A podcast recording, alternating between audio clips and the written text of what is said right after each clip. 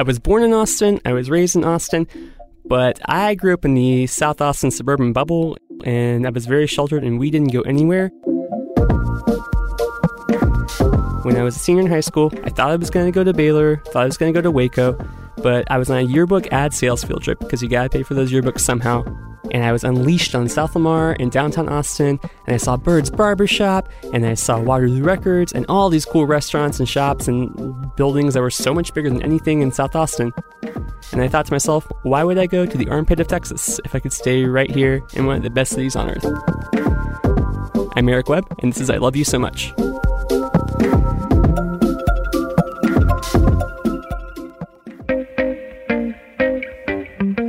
Welcome to I Love You So Much, the Austin 360 podcast, a show for everyone caught up in an ongoing love affair with Austin, even if it's complicated. I'm your host, Tolly Moseley. I'm Omar Gallaga. And I'm Addie Broyles, coming to you from the shores of Ladybird Lake in the offices of the Austin American Statesman. Clinton Kelly was the host of What Not to Wear for nine seasons, including in 2008, when he and his co host Stacy London made over our own Addie Broyles.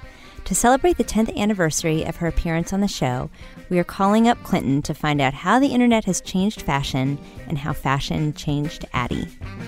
Laurel Kinney is a local social worker turned fashion stylist who uses her understanding of our inner psyche to help Austinites discover their own style. On February 20th, the Greater Austin Black Chamber will host its second annual Taste of Black Austin. We chatted with Chamber President Tam Hawkins about why Austin needs an event to showcase the history of local African American food businesses. In this week's Webb Report, Eric Webb tells us about what happened when singer Lana Del Rey took time from her touring to play soccer with some Austin kids this week. And we'll conclude with a toast, a set of recommendations of things we feel you should be checking out right now. Let's start with TV host, author, fashion and food expert, Clinton Kelly.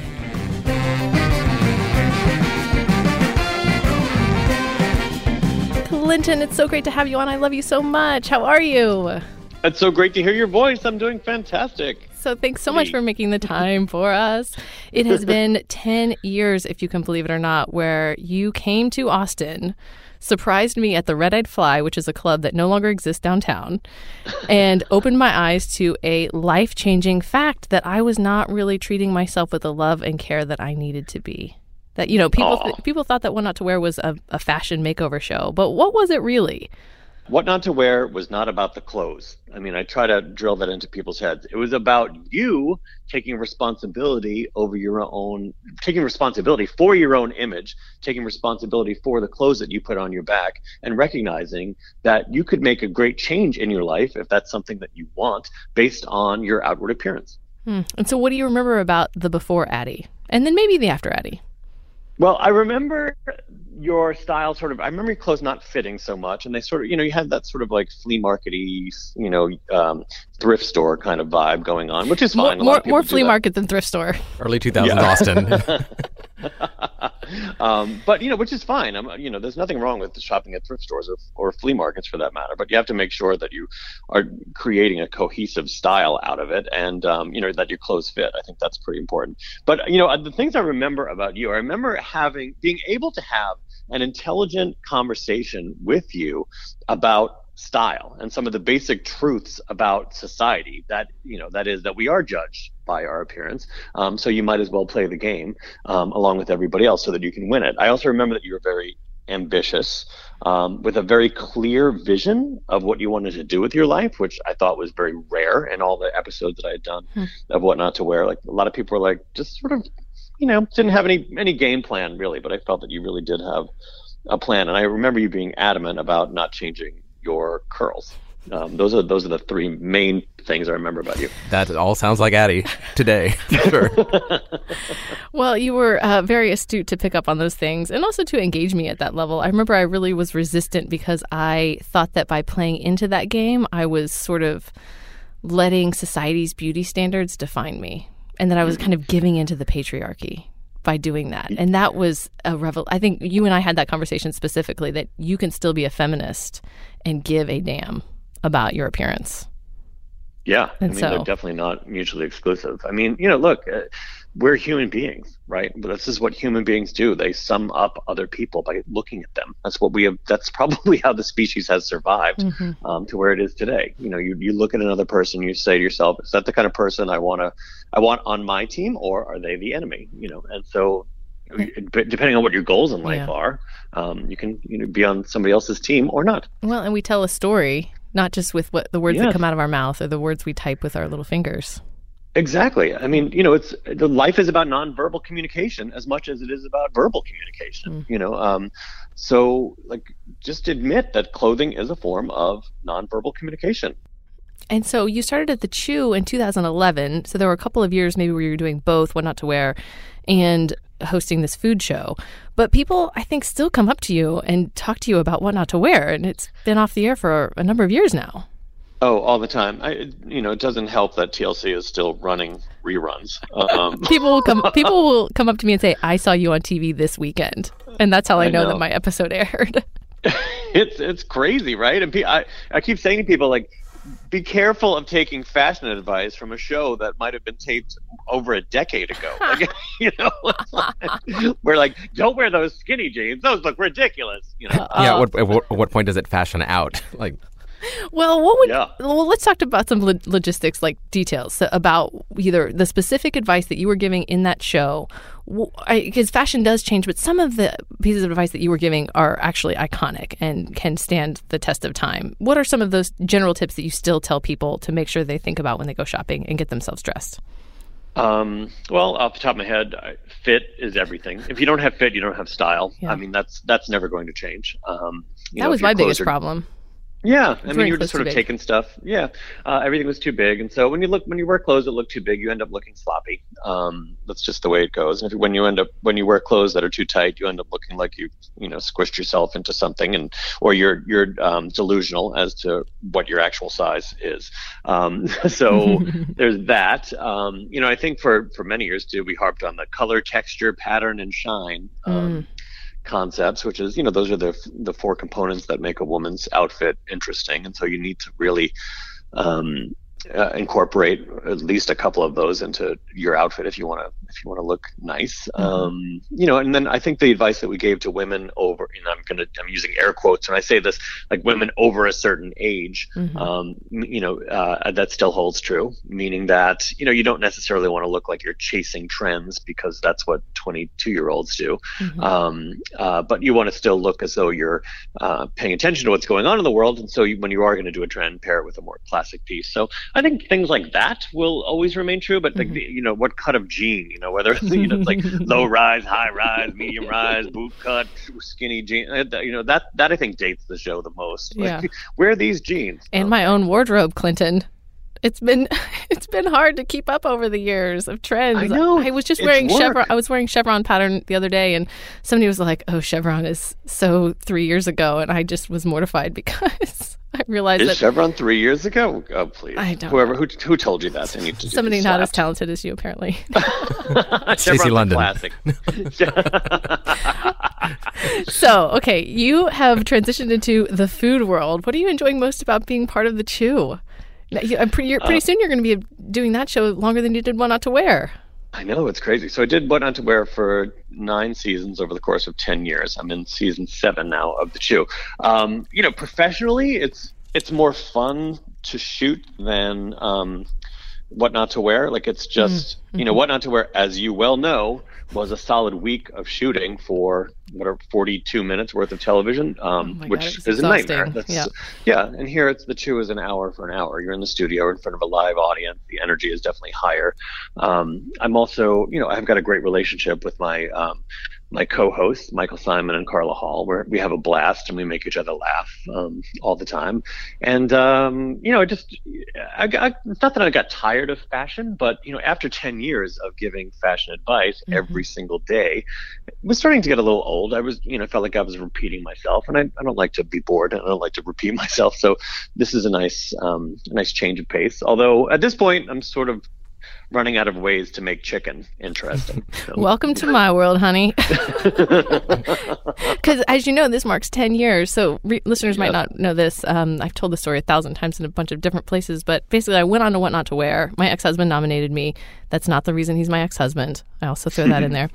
Um, and within two months, I got the biggest promotion of my life and uh, yeah. had the confidence to apply for the food writing position that I didn't think anybody would even consider me for, but I thought, screw it, I'll, I'll apply anyway and uh, and that was ten years ago. And so basically, the biggest, the most transformative year of my life was probably the year I had my kid, and then the second, the next year, What Not to Wear happened, and people would always, always ask me, well, how how do well I can't get on the show. I'm not going to get a five thousand dollar makeover, and it's like it's not. It wasn't really about getting $5,000 to go and spend. I mean, I blew through $1,400 in Anthropologie and had to pay $800 in taxes on the five grand. You know what I mean? Like, and I came back with only half yeah. a wardrobe. But it was the, right. it, the substantial shift that happened was just taking time for myself. Every Mother's Day, I go on a shopping spree for myself. it's one way that I kind of every year reinvigorate my wardrobe because it does matter. But those are the kinds yeah. of changes that you can't learn um, you can't. Well, in my case, I kind of did learn them overnight. Um, I also learned that I was never going to straighten my hair again. Yeah. Did you actually straighten your hair? No, Nick did straighten it during the the last reveal, and it was the only time I cried in the entire yes, episode. Yes, I, I, remember that. I don't even remember. That's funny because I haven't watched your. I, have only watched. I mean, I don't know why you would, Clinton. It's okay. I never watch myself on TV. That's just a rule that I have about life. Um, but I do remember you saying that you really didn't want to straighten your hair for the show. I did um, I didn't cut. remember that he did it. Well, I got it cut short, and that was really nice because yeah. I had never had the the guts to really go shorter than what I could put up in a ponytail. And they lightened it a little bit, and for the second of the three outfits, he straightened my hair, and it was funny because I just that was the only thing that broke me. But it also yeah. got me onto Stacy's couch crying, and we had this wonderful heart to heart of, you know what, you're different, and that's okay, and we're not here to make you less different and I think we kind of all compromised that like I wouldn't leave the show with straight hair because I didn't want anybody thinking that I was going to be straightening my hair from here on out. And and so you know right. we washed my hair, the curls came back, and and I left the show with my head held high and my shoulders back. So thank you, Clinton. I know I've told you that yeah. a bunch of times, but you really helped me.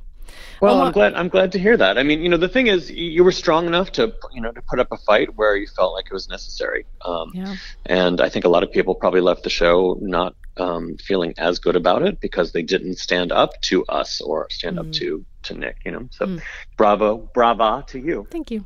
Uh, Clinton, we were just talking off mic before we started recording about the return of Queer Eye uh, on Netflix. We're, we're, we're, both watching that now, and it seems like when What Not to Wear uh, was kind of at its peak, there was this sort of uh, reality TV move toward like self improvement and looking inward, and now we have all these shows about making over houses and, and kind of external stuff. Do you feel like with the Chew that you're able to kind of kind of still dig into that, you know, like how food can can lead to self improvement and how food can lead to living better on a personal level? Well, it's funny because um, that's something that we talk about a lot off camera when we're when we're doing the chew. You know, like we, it's really important to us that you know, for all of the, all of the hosts, it was always important to sit down at the dinner table with our families, and that's how we connected to our families. Um, and I, you know, I'm not even I'm not sure that that resonates so much anymore with the viewer. Um, I think that people watch the Chew for some recipe ideas. This is based on the feedback I get. So they watch the Chew for some recipe ideas, how to change up their uh, dinner table a little bit, um, but also just to have a good time. I mean, it's just mostly where people are inviting us into their homes every day at one o'clock or noon, depending on you know what time we air in your city, and they just they just want to hang out and have lunch with people that they enjoy. Um, mm-hmm. And so I think that's really what it boils down to. I th- so we we don't hammer home the message of like food is you know food is love so much, mm-hmm. but it's definitely there. There's an undercurrent of that because we all believe it very much. At the very least, food can be a good time, right? Yeah, exactly. You know, um, and you know that's how people. That's it is how people show love. You know, but we don't really we don't say it so so much. You know, it's like when you when you're hosting a party, you're doing that because you have invited people you love into your home, and so we're giving people ideas for that. Um, so, but we try to we just try to keep it light. and so that's uh, kind of where you came into this was with hospitality and entertaining expertise, but now you uh, are developing recipes, writing cookbooks. You are a full fledged food writer now. I know. I guess I, I guess I am. I wasn't. It de- definitely wasn't part of the plan. But you know, I wrote a book years ago called "Freaking Fabulous," and um, and my publisher said, "You just write about whatever you want to write about." And at that point, I had really gone into this nesting phase with um, my husband. Um, he wasn't my husband at the time, but we had we bought a house up in Connecticut, and we just would cook, cook, cook all the time. And so we were. I was just you know having a great time in our kitchen, and so I was like, I'm gonna I'm gonna include some of my favorite recipes in this book. And because of that, one of the producers at The View um, who read my book was like, "Oh, Clinton Kelly has some food experience," and so they were looking for somebody who you know wasn't necessarily a chef, but just liked to entertain at home. And I went through this phase where I was like cooking a lot and doing throwing a lot of parties. Um, I haven't really thrown a party in, in years because I don't feel like cleaning up after anybody. But well, I loved uh, the book you wrote last year, the memoir, but I'm forgetting what it was called. Um, I hate everyone except, except you. you. And I, yeah. I knew that you were yeah. saying that exactly to me. But it was lovely to get a glimpse into your your life and uh, what you're up to now. What do you do? You have any fond memories of Austin when you were here, either for my show? You, you did three um, just for that season. You did three women all uh, within a short period of time from Austin, including yes. me. And then I'm sure you've come on and off over the years. But anything you you really love about the city? I well, I um, had some amazing queso. I'll never forget that. Um, it was like life changing queso. And um, I also went out to some clubs uh, and with um, Stacy's um, hair and makeup people, and there were gay, gay, clubs in Austin. I can't remember the names of them. That's so fun.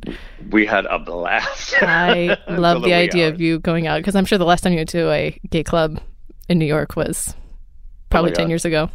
Pro- at least, yeah. We actually did. I actually did go out to a gay club for the first time in, t- in about ten years in Miami uh, oh. a couple weekends ago, and I had a blast. I was the oldest guy there by far, which I broke my biggest rule in life, which is when you're the oldest person at the bar, it's time to go home. Um, but I, I stayed anyway. I was having too much fun to, to leave. I love that. Uh, well, Clinton, uh, we won't take up any more of your time. We really appreciate you coming on. Uh, is there uh, anything you'd like to say to our listeners about um, about the Chew or, or where to find some of your work? Um, oh, you know, just have a good, stay weird, Austin, and um, yeah, you can pick up my book. I hate everyone except you. I mean, it was, like, it was, you know, I wrote it like a year ago, and it's a good, it's a good time. It's, I talk about porn and, um, yeah, porn and mud baths, and I, I, t- I do talk about my experience hosting what not to wear, what that, what that was like, and what it meant to me. And so, Anyway, Addie, it was great catching up with oh, you. Oh, thank you. you. Too, Can I ask one parting question from you? Since you're not of on course. the show, and I'm not exactly the prime demographic for Queer Eye, where do I go to get fashion advice now?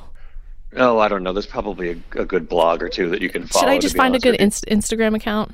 Just follow an Instagram or somebody who has a body type who that's an age that's similar to yours. That's a you know. I, it's like yeah. it doesn't help you to follow an Instagrammer who's six feet tall and a size zero. You know, that just that's not real. Like find a real real blogger type that you can relate to, whose style you like, whose body looks like yours, and who's generally in the same decade as you. That's awesome advice. Thanks so much, Clinton. Okay. We really appreciate it. My pleasure. Have a good day.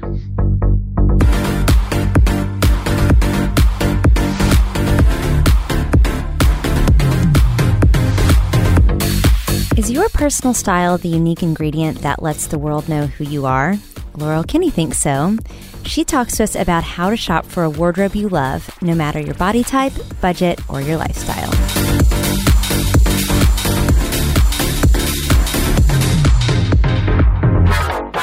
Laurel, welcome to I Love You So Much. Thank you. I'm so happy to be here. Yay, we're happy to have you. Um, so we wanted to bring you in because we're having kind of a fashion episode. Yay. And I know Laurel from back in the day, listeners. I actually hired Laurel to style me for South by Southwest. a million years a million ago. Years ago. to the year. oh my gosh, like maybe like 2011 when we like thought our outfits at South by Southwest were like really important. important. really important. Which I we I think that could be a different part of this discussion though about how totally. Yeah. Well, it was like my most involved South by. Like I was on a mm. panel and um, I was on a panel with like a- actually well-known people, mm-hmm. so I didn't want to look like the one like just scruffy rando in the crowd. So I the hired, pressure was on. The pressure sure. was on. So, do most people come to you with some kind of event or special occasion that they need to look good for? You know, surprisingly, they don't usually start out that way. Well, sometimes that's the trigger, mm-hmm. but usually uh, those things illuminate like a larger problem for mm-hmm. people. Um, usually they're scrambling to figure out what to wear at an event and they're like, I actually don't like anything in my closet. And they have this big identity crisis that ends with them calling me. Does that also relate to other big changes going on in their lives? Marriages, divorces, Typically. babies, parental Really? deaths. Oh, yeah. yeah. Big transitional Yeah. thing getting a stylist. I think because when your life changes, you feel like you're different on the inside and that mm-hmm. your clothes that you've been wearing ha- don't necessarily say the thing same things about you anymore and so mm-hmm. you kind of want to align mm. You are getting deep already. Well, you know. No, but this is okay. So we just talked with Clinton Kelly, uh, uh, and that was exactly what was going on for me during that time. I had had this baby, and it was just a big time of transition. And I was, I never would have thought to hire somebody, pay somebody in addition to buying the clothes. I mean, I couldn't even get myself to the, to the mall to buy the clothes. Yeah. because I hated that and was intimidated by that process. But um, to hire somebody like you to come and help me, I didn't even know that that was possible. So, what does a situ- What does a, a shop look like? Is it over a day? Is it just a couple of hours? I spread it out. So usually I'm meeting with people three times. Um, we start in the closet. We look at all the things they have been wearing and what they love and what they hate and all the things that they like like but don't wear. And we figure out why and we unpack all of that stuff and and I bring an honest eye to the table and I'm like, nope, can't wear that dated print anymore. Yes, let's keep this, let's revive this, and let's alter that.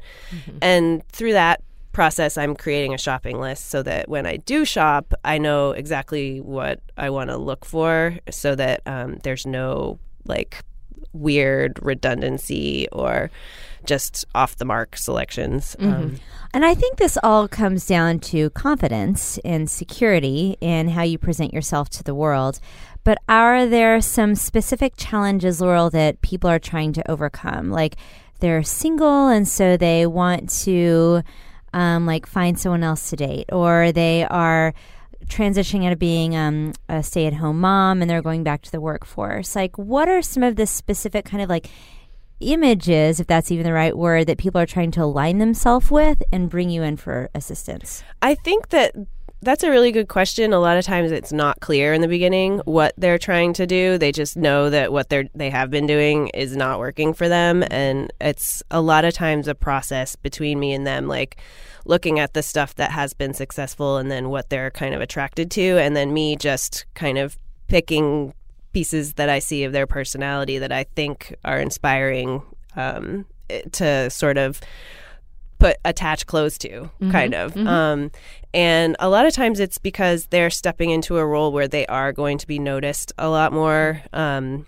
for just their presence needs to be just kind of a little more strong and put together. And that's what i hear all the time is i just want to look more put together. Yeah.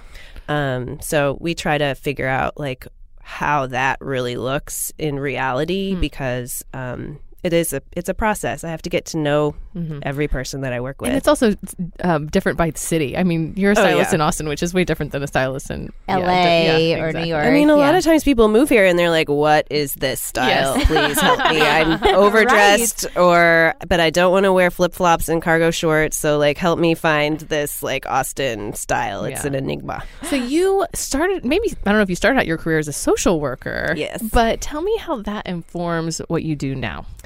Um, it really comes in handy, honestly. Yeah. Um, I feel like when I was a social worker, I was sort of ignoring this whole part of myself that was creative and interested in like making these like interesting connections between like visual stuff and emotional stuff and psychological stuff and like physical stuff. So styling to me is like the perfect m- melding of all of those things. Um, I love helping people um, take something that they'd never really thought about in terms of like showing in in their style and making that seem really easy and helping them sort of embody who they are a little bit more by showing that in the way that they dress. and bridge a psychological challenge via design, Yes. which might not always be intuitive. Mm-hmm. So let's talk about some specific mm. success stories. Um, are there is there anyone who's come to you who really like blew your mind through the process, or vice versa, who you thought like, well, this is a hopeless case, and then it turned out great? well, I I have had a, recently. I had a client who was literally like, I just want to be able to leave the house and not feel embarrassed, like Wow. mortified. okay. all and right. Okay. like he literally had like two pairs of pants and like two shirts and they were all like from Costco and he was like Wow. ready Okay, to all right. step it up and Okay. I was like so on board with just figuring all of that out with him um it was really fun and now he's like going to work and people are like asking him to you know give them style advice and stuff that. he got really into the process like once what, what like what did you what actually did you pick out for him? Did you pick out some like I started with this was like menswear pieces. basics Okay. 101 and it was like okay so you need some pants that fit you Right, that are right. that are a little nicer than the ones you could find at Costco and then like you know dressier sneakers kind of that you could like potentially wear out on a date maybe. Like I feel like a lot of what guys come to me for is like, okay, I want like a woman to like look at me and not think that I have no idea what I'm doing. Th- that's that's right. And um, do you think that men err on the side of like looser clothing, like like just like a good fit? Is oh my god, So I, kind of rare I had men. to take like a lot of pleats, pleated pants out of people's closets, or like things that are like four sizes too big that they've still been wearing and think that that's what fits. Mm-hmm. right, Yeah. right. Well, that's what I found. I mean, just women's weight also fluctuates so much, Oh, and we hold on to the same clothes, and we keep trying to wear the same outfits, and and I mean, for me, I, I my revive pile gets to be too big. I love Yeah. when you were talking about this is the keep pile, this is the get rid of pile, but I I hold on to hope that these clothes are going to make I it, know. and and so how do you? Or that chevrons will just like come on back as, a, as Oh, a print. I mean, So one of these days. but how do people keep track of of, of these hip prints and I, I, I we're inundated with information right now and instagram is Yeah. obviously the place where people are getting their style inspiration but there aren't really as many shows and aven- like television shows like what not to wear you know avenues for people to i mean i'm saying this for myself i don't really know that the chevrons are out of style now oh, you just broke her heart. I mean, no, they could be like worn correctly. I mean, the right jacket this is I my mean, this like, is my, God, story I'm, every I'm literally wearing a workout top and jeans right now. So uh, honestly, what do I know? But where where do you tell you know tell people after they've left you and and they are feeling a little bit nervous about being out on their own about how to kind of stay up on what are the latest trends? Well, I usually you can see what's in style every time you try to go shopping. Mm. I mean, mm-hmm. you, you're surrounded by it in the stores. Like lately, like what's in style has to me been repulsive. So I've been kind of helping people keep it real classic mm-hmm. because not everyone wants to wear like off the shoulder, like ruffly things. Mm-hmm. So um, I I like to help people figure out like the proportions and the shapes that really flatter their figure, so that they can be empowered with at least the knowledge that this is how things should fit me, and then they can pick things that they're attracted to every once in a while that can keep it fresh. Um, Taste takes a little longer to develop. Is that what you're saying? I'm kind of, I, I, I'm kind of uh, intrigued, and maybe we'll end here. But with the idea of capsule wardrobes Yeah. or uniforms, you know, like I, I used to think that was like very limiting, but now I think it's actually kind of liberating to it's have just like freeing. Yeah. like a sh- like sort of a shape, like a go-to outfit shape that you know mm-hmm. you like, like tight pants and a loose blouse, like that, mm-hmm. Mm-hmm. and um and just sort of that be your you know your ground 0 and mm-hmm. then like the prints can change or the colors can change but if you know the mm-hmm. shape then you're kind of kind of good Yeah, you kind of get a formula so that you're comfortable with, and then you can Right. slowly like build a wardrobe that's like the highest quality pieces in that formula. Yeah. and that can be a really nice way to not feel like guilty about spending money on things that you don't end up wearing, yeah and it can really help you to kind of focus in on what you really love to wear. yeah yeah I love capsule wardrobes for that. yeah okay great snaps interesting. capsule wardrobes Laurel, where can our listeners find out more about you, sign up for your services, or uh, stay tuned to what you think is fashionable right now? Um, laurelkinney.com or at laurel underscore kinney on Instagram. Those are the Instagram's where I usually hang out. I'm a stories person, so hit me up. cool well laurel thank you so much for joining us Thank you guys for having me. It was so fun. It went by really fast.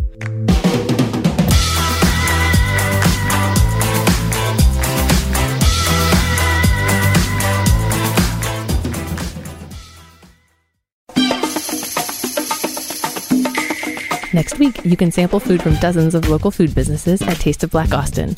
We asked Tam Hawkins about why they brought this event back for a second year.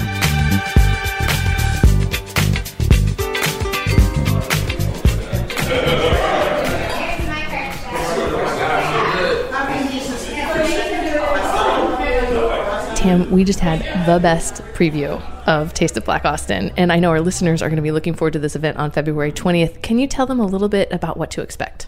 Absolutely. Um, in February, we will be able to offer a wonderful snippet of what a taste of Black Austin looks like. And so the idea behind it was really to elevate and show what Black Austin was doing in culinary arts and showing that there was a breadth and a depth of artistry that just wasn't being highlighted. And we also wanted to, of course, look at the economic impact that was being made and address the issues of black flight in Austin. So we didn't have the the the amazing amount of numbers of black restaurants that some of the other larger cities might have, but we certainly did have the quality, and we wanted to make certain that others know about that, and um, and we wanted to also explore the historical context of what Black Americans in this city have brought to culinary arts. So the initial one explored. Uh, the culinary arts from eight, the 1860s into present day. And this year we're doing field to table, so exploring exploring the black farmer and what his or her uh, impact has been in food I was amazed to learn that in 1905 there were more black-owned food, food businesses in Austin than there are today, and so I know that this uh, this event is a great opportunity for some of the black-owned food businesses that are here to showcase what they do. Can you talk about some of the people who will participate? Absolutely, we have uh, DJ Chef DJ who's served in some of the best restaurants and in Austin that have been on the top five, top ten list, and he is actually currently. Uh, um, can, creating an incubator. We have Chef Joy Chevalier, who is one of the brainchild behind a lot of the coordinating, and she has Cook's Nook, which is an East Austin incubator that really services all kinds, and but uh, really wants to make certain that we make Austin the sustainable food center that we all like to see with diversity and inclusion for everybody. And so there'll be lots of little bites of, of all kinds of different food. Can you tell us where it's going to be, how much tickets are, where people can find more information? So you can go to tastesofblackaustin.com and it's on February the 20th at Peach Tortilla Social House, which also was strategic and purposeful because it's another minority uh, vendor that we chose for that venue. So really wanted to highlight again the diversity that's Austin and be able to celebrate that in a way that matters. So we just had a great sampling of what guests might expect. So some delicious uh, pork belly with collard greens. Oh my gosh, so much garlic and deliciousness in those collard greens. Um, a Creole cream cheese ice milk on bread pudding and this amazing chicken confit on a crunchy pork rind. So lots of great flavors and textures. But food, although that might be the draw that gets people in the door, there's so much more to this story. What do you wish people in Austin understood about being a black business owner in Austin? That uh, we have death and that we're not monolithic. That I wish that people understood that if you're not happy about having a higher diversity numbers in Austin, that you have to be intentional about your spending. You have to be intentional about your support. You have to be uh, black to be serviced by these businesses. They're welcoming to all cultures and races. Mm-hmm. And so, if people wanted to support some of these businesses, but maybe they can't attend the event, they can go onto the website, find, I mean, we're talking pop up dinner clubs, caterers, food trucks, trailers, private chefs. I mean, you have a whole bunch of people who are participating, who are available for hire, and who are selling amazing food all year round. Absolutely. Our website is an excellent source for businesses of all types. And so that's austindcc.org. Thank you so much, Tam. We appreciate it. Thank you.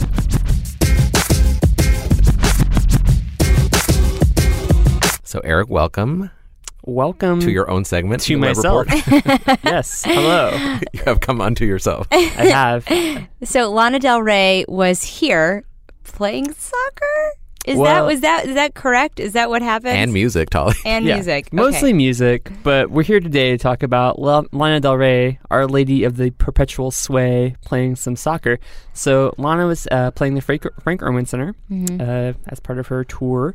And over the weekend, apparently she spent a lot of time in Austin. She was also playing other uh, dates in Texas, but she told people at the concert, I wasn't there, but Amanda O'Donnell of uh, Team Statesman was our reviewer for that. And she wrote a wonderful review, so everyone go to austin360.com, check that out.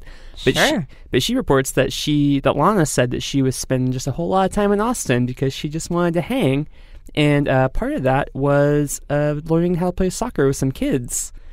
Wow, like how did that come together? Do- do what? did her publicist reach out to a local school? Like what? This is un- this is unclear. So what we know is uh, the Barcelona uh, football club, uh, their lo- local like soccer academy. Uh, they were at Circuit of the Americas, and there is this tweet from them showing Lana Del Rey on the field kicking around the ball with some kids. And then if you dig deeper into the Twitter wormhole, you can find some videos that people had pulled of her like learning how to bend it like Beckham, as it were, with some kids and all kinds of social chatter saying like, "Oh yeah, no, like my brother's a coach there," and just further photo evidence that she was there. So not quite sure why she was there, but maybe just you know doing her little VIP tour around town. You know, I'm here for it. I think that that is actually good for Lana Del Rey's image, who, as we've both discussed, and I think we're all in consensus, is like self-indulgently sulky. Mm-hmm. You know, so just to like just run around carefree, dribbling the soccer ball, I think is great. Yeah. Wise move. Yeah, the video that I saw on Twitter was actually pretty heartwarming and adorable. She was interacting with these kids in a very genuine and warm way, one might say, because stars, they're just like us. Is she, Wow. she wearing like soccer gear or, or like stage garb or? Uh, no, she's wearing like a little puffy down jacket and some leggings, but we love a celebrity sighting in Austin, right? Because part of Austin's vibe is that we don't bother celebrities. Apparently, that's what the that's what our rep Yeah, is. yeah, yeah. We just wait a week and then talk about it on a podcast. Also, except for me, I totally saw Coach Taylor at Joe's Coffee, and I was like, "I love your show. I, I, I love you so much." and, that, and a good plug for the podcast. I love you yes, so yes, much. yes, it was. Yeah. Well, on Reddit, someone said that they did spot her at Justine's looking for her purse over the weekend. So that is uh, from from the rumor Uh, mill. Very on brand. Yes. I would say, yeah. I actually first expected to see chatter that she was at Justine's because that's kind of typically where we see celebrities stopping by. Like they're always at Justine's. I saw Zooey Deschanel at Justine's one time. Right. Yeah. I saw someone from uh, Deadwood and then House of Cards, a, a character actor, to be sure, because I don't know her name, but I saw her at um, Justine's during East Austin Studio Tour. I think Lady Gaga also Oh, Justine's. okay. So- Great. Wow. Just the whole celebrity There you rainbow. go. The whole celebrity rainbow. Exactly. uh, okay. So, uh, so I'm an old person, but I, I am familiar with Lana Del Rey, and I, I really came around on her because I saw her SNL appearance back in the day, and it was terrible. Yeah. just as bad as people described. But then I started actually listening to her music on Spotify, and I really like her music. Like I'm really into her now. So I, I, I got no beef with her. Yeah, no, no beef with Lana. No, if I sh- if I Welcome to shifted Austin. into if I shifted into music critic gear for a second, yeah. Yeah. yeah. So I would say I've seen Lana perform. Uh, I didn't go to this show, but I saw her at ACL, and I wouldn't say that she has a natural stage presence, but that almost circles back around to being her stage presence. Is that she's just playing this sort of disaffected. Like she looks like a French New Wave film brought to life, uh, and her music is good. I like her music a lot. Her first album uh, was very interesting in that it kind of played with a lot of traditional like orchestral arrangements, but also some like hip hop beats, and she. Uses this whole niche Americana, uh, you know, uh, revival kind of idea to lot of her lyrics, but she gets a little boring for me sometimes, a little one note. But I like that note that she plays. Yeah. Same. Same. She's kind of like like uh like in a David Lynch movie where he'll have a singer come out and sing, and then you never see them again. Like that's her role in my life. Like I'll listen to her a lot for like a day, and then not hear from her for six months. Yeah, if you splice a Lana Del Rey performance clip into like Mulholland Drive, you would never know that Yes. that was not was, was supposed to be there. Torchy much? Uh, Torchy? Torchy? She's pretty torchy. She's torchy. Yeah, Church- she's torchy. Oh, okay. All right. All right. All right. yeah, now very, we understand. Very Club Silencio. She, should- Um, she, should okay. hang out at Torchy's. Now we're beyond the point where I understand what Omar and Eric are saying. so we're going to wrap up the Webb Report. Eric, thanks so much for joining us. Thanks for having me here as always. Thanks for coming to Austin, Lana Del Rey.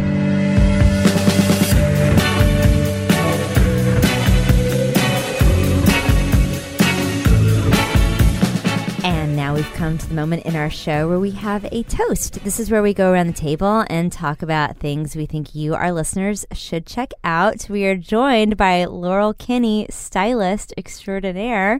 Uh, but Addie, how about you start us off? So, as you guys know, I am a old lady in a young lady's body. Um, I love quilts, and I really have to recommend the Texas Quilt Museum in La Grange. Go, go, girl! It is a. It's been around for four or five years. It's from the people who run the Houston International Quilt Show, which is the second largest quilt show in the world, second only to Japan.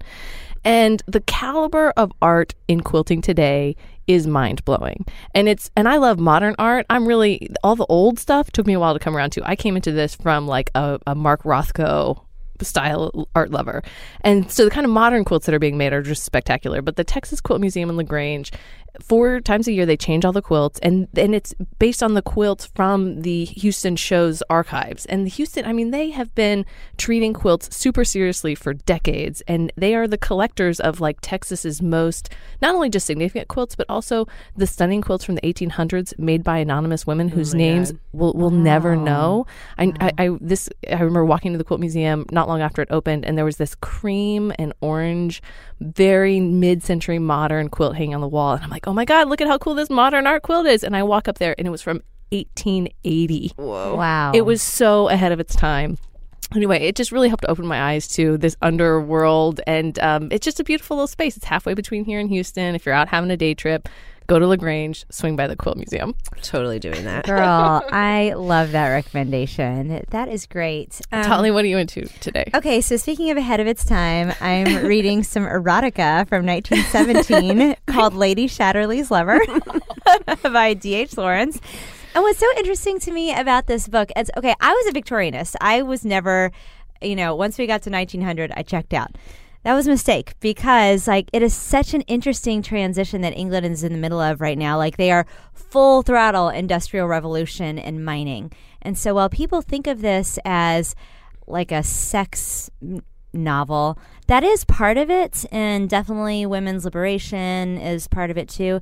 But the main character, Constance Chatterley, is actually more interested in environmentalism mm-hmm. and what industry is doing to man, and I actually mean like lower case mm-hmm. man there, like what it is doing to men. Hmm. And um, she's her refuge is in the woods, and that that's where she. Uh, interestingly enough, meets this guy that she heart starts hooking up with. Okay, I was gonna say, when does the erotica part come in? no, there, like there is sexy stuff, and like as a Victorianist, reading like still very mannered English, you know, British writing, it is still shocking to me to like read the stuff he says. I'm like, whoa, like That's we so are awesome. we're going there. So would you call it a feminist work? Um, okay, I'm actually not sure if I would call it feminist or not. So it is ahead of its time in the fact that he's like trying to get into her psychology and really think about her subjectivity and autonomy. Still, I mean, it is early 1900s British, so he has a lot of proclam- proclamations about mm-hmm. like, well, men are this way and mm-hmm. men are this way, and also it's like it's. I mean, I'm racial attitudes are much different mm-hmm. at that time period too. So he'll get through saying this like really profound thing that Constance is feeling, and then he'll she'll think something totally like off the wall about like the servants, like the servant class. Only a hundred years. so so I'm not. I think I would call it proto feminist mm-hmm. is how I would how I would call it. So it, it at least takes seriously the idea of a woman's desire, hmm. which is way more than we could say of like, you know, um, any really truly anything going on in that, um, yeah. Victorian literature. So anyway, Lady Chatterley's Lover, I got it at the Austin Downtown Library. Check it out. Ooh, Laurel. So I have been driving to Dallas recently, um, and that's a very long, boring drive. So I have gotten into podcasts, and this one was recommended by a client that I had recently, who also is a social worker. Um, so I knew it was going to be a good recommendation because social workers have really dark humor. um, so it's called Terrible Thanks for Asking, and it's about the life of this woman named Nora who's a writer and she lost her husband and her dad and had a baby all within like just a few months oh of oh of it, each other. And then she falls in love with a new man soon after has a has another baby with him and so she has two, she's in love with two men, basically, and has a baby with each of them. And it's all about like how she is reconciling like her grief and her love for her dead husband at the same time as this new man that she's in love with. And then Wow. like how do you like raise a small child um, with this dead father present kind of in his life still? And I thought that it was you know, it was really overwhelming the amount of uh, intense emotional stuff she was going through, but she is very eloquent and hilarious. And so you have some levity at the same time as you're crying. Those Wow. kinds of podcasts really put your life into perspective. but let me tell you, you get to Dallas real fast too. Wow. That sounds so great. Yep. Okay, Thank you for I recommend it. nice toast, everyone. Well done.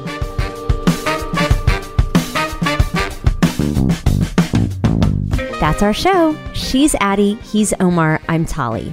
Check out the Austin 360 Instagram and Facebook for more about life in Austin. And talk to us on Twitter at Love Austin 360. I Love You So Much, the Austin 360 podcast, is produced by Alyssa Vidales. The show is made with support from features editor Sharon Chapman and the entire Austin 360 staff. Our theme music is from local band Hard Proof, which you should definitely check out at hardproofmusic.com. You can find more about the show and its contributors at austin360.com slash loveaustin360. And if you want to pitch an idea for the show or give us feedback, shoot us a note at loveaustin360 at statesman.com or leave a voicemail at 512-445-3672. This show is brought to you by our sponsor, Lexus of Austin. We couldn't do this show without you, dear listener, and we can't thank you enough for lending us your ears, your comments, and your ragtag weekend jeans. Until next week, we'll see you popping tags at the Westlake Goodwill.